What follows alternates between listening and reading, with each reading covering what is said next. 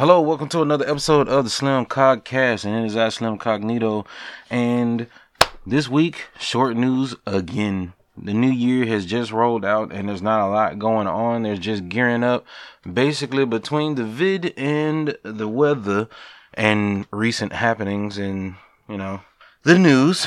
Uh, I think that uh, things are gonna be a little slow until we start picking up towards spring because uh, everybody wants to release games during that, uh, you know, tax refund mark. Of course, is one of the highest grossing moments of the year when it comes to retail of any sorts. So yeah, are y'all ready? But before we jump all the way in, I just gotta let you know that uh, my name is Slim Cognito, and you're damn right that I'm black. And I literally feel like everybody has so much game to play at this point since we've just passed Christmas and New Year's that um, it's gonna be pretty chill for a few weeks because this is the second week in a row that we might have like a 20 minute episode. That being said, let's make it happen and jump right on in. Um, this week we have not watched the anime yet. I had to catch up on some movies that I missed out on. Uh, some other stuff like uh, Batman: Death in the Family, which was like a series of mini-sodes of uh, you know small bite-sized movies, which were pretty damn interesting. I really did like the uh, last one. It was pretty. I won't call it deep, but it had some impact, and I give it credit for that much.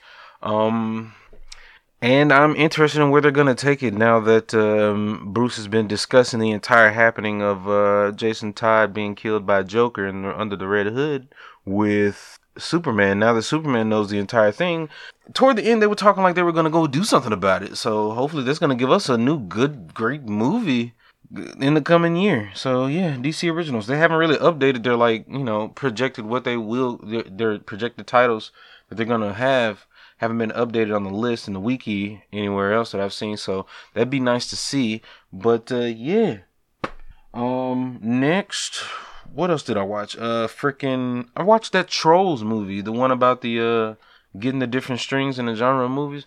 Uh, oh, the genre of music, excuse me. And it was pretty neat actually. I I feel like if I watched it as a younger kid, it would be the coolest thing I had ever seen in my life especially me being so big on music. So I'm glad that that exists. It can influence some chilling and let them get inspired with the arts, you know. So that'd be cool.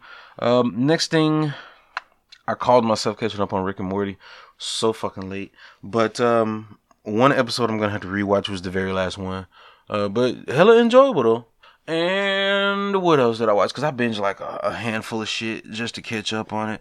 Um, I think that's it though. So for right now, well, what I need, what we need, is to choose between our next anime, because some people's been pushing the Jujutsu Kaisen. Some people's been telling me about the old uh, go back to Konosuba. Some people's telling me that uh, Attack on Titan's worth it. We'll have to see. The list keeps growing because I keep not watching anime or whittling down the list, and everyone keeps watching anime, so the list just keeps growing. But anywho's. Um, let's get into what we've been playing this week. Now, I started playing um Shadow of War. Uh, what two weeks ago? Middle Earth Shadow of War, something around that point. But um, I finally finished it, 100% everything. And the thing about this game, okay, is it's it, it literally makes you want to keep playing it and do more and make you want to 100% because it flows so well and is not an overwhelming amount of content to complete you know. They may show you a different map in different regions to conquer but it's not so filled with busy work and bullshit that it just takes up your time for nothing doing busy work. It's not like Assassin's Creed where it just wastes your time going from point A to point B then do a little stupid mission and then go to point A, point B, do the next thing. Like, no, this actually, how can I explain it? It keeps it to bite sized experiences, and those experiences get better with each time you level or improve yourself and the character stats. So, yeah. It's good. It's good. And the gameplay forever shakes up because each captain has different weaknesses. So, I, I, I highly recommend this game. It was super good. It made me finish it, made me 100%. And for that, I have to get it at least an 8, maybe an 8.5 out of 10. Um, really solid experience. Haven't had many glitches at all. Actually, I can't even recall any glitches. The most I had was maybe like light wall clipping, like once or twice, and that was during an animation that needed to be completed. So it just made me clip through the wall instead. But uh, it's not like I was forever stuck in the wall. I never fell through the world. I never like got caught up on some geometry. Like none of that happens, and it's great. Um, now, what else can I say about this game? Know. It's great. I mean, it's a fun time. 62 and a half hours out of me, and that was 100%. So, yeah, uh, give it a shot if you like um, Assassin's Creed, but good, or if you like, you know, Lord of the Rings, I guess. Go for it. Um, another thing that I have been playing this week is more Devil May Cry. Um, I have to correct what I said last time. I didn't unlock Dante Must Die mode yet. I'm on Son of Sparda difficulty right now on Vergil. So whenever that gets done, you know, being pain in the ass, so I can go ahead and get these later difficulties, and that'd be nice. But as long as I'm playing as Vergil, it's fun to do so. So I don't care. Um, I just want tankier enemies to combo. Um, what else did I play this week? Is that everything? Because I wasn't able to put a dent in. Uh, um, cause see, I, I, I, I did a little. I had to go away for business and pleasure, so this week I hadn't been doing that much gaming for about the majority of the week. But I did make sure I get some in, and uh, the only thing that I regret was I wasn't able to stream this week because I wasn't home. But um, things will pick back up to uh, 100% in no time. And yeah, that's pretty much what I played this week and watched. So I guess it's time for news. Next in the news, first thing on the docket. All right, over here on PCGamer.com, again, we have another article by Jody Macgregor, and it's basically updating and letting us know about this new, well, update of Dead by Daylight. And I've been seeing a lot of my uh, associates on Discord and friends who, you know, basically like going crazy over this update and they're so happy that it's coming. It's like this big overhaul of the HUD, uh, it's supposed to fix the matchmaking, new animations, more content, fixing balances, like everything. Like it's it's so good to see, and I'm glad.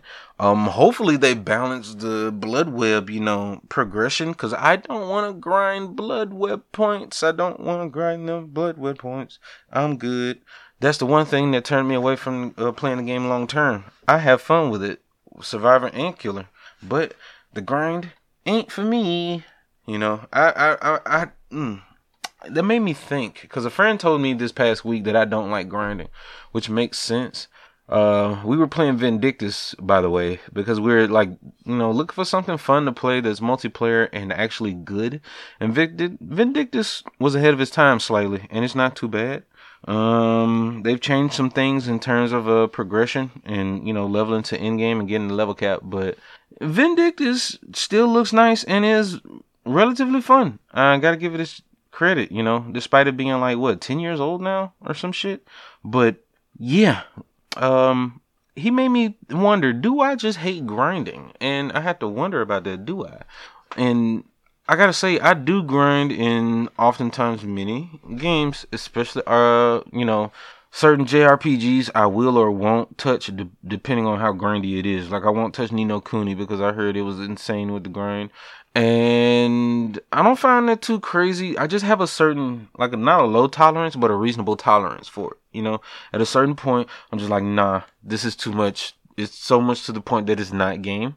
And I think it's one of the things that um pushed me away from Pokemon probably because if I ain't EXP sharing, then I really don't feel like turning the game on. Cause I feel like I could, I hate grinding simply because I could literally turn the game on and play a full session and be done playing the game, but not make any progress or didn't do anything new. All I did was grind.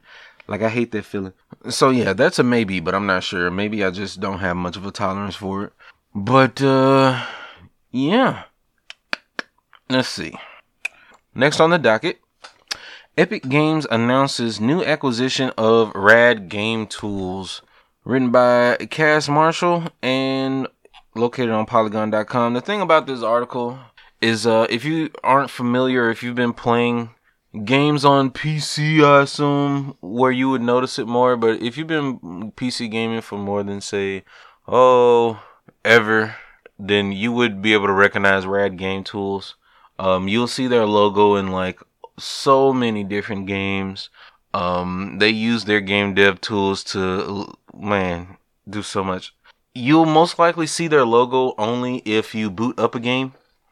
One of the starting logos at the initial splash screen is where you would see it, and yeah, it's just one of those things that's like, well, it's there, but you won't notice it unless you notice it, you know. Um, so yeah, they are now now Epic Games has this and the Unreal Engine can get better because of it. And owning these two things have the potential to make them into an even better powerhouse. So there's that. Um there's not much else to read into it actually. I can give you this quote though.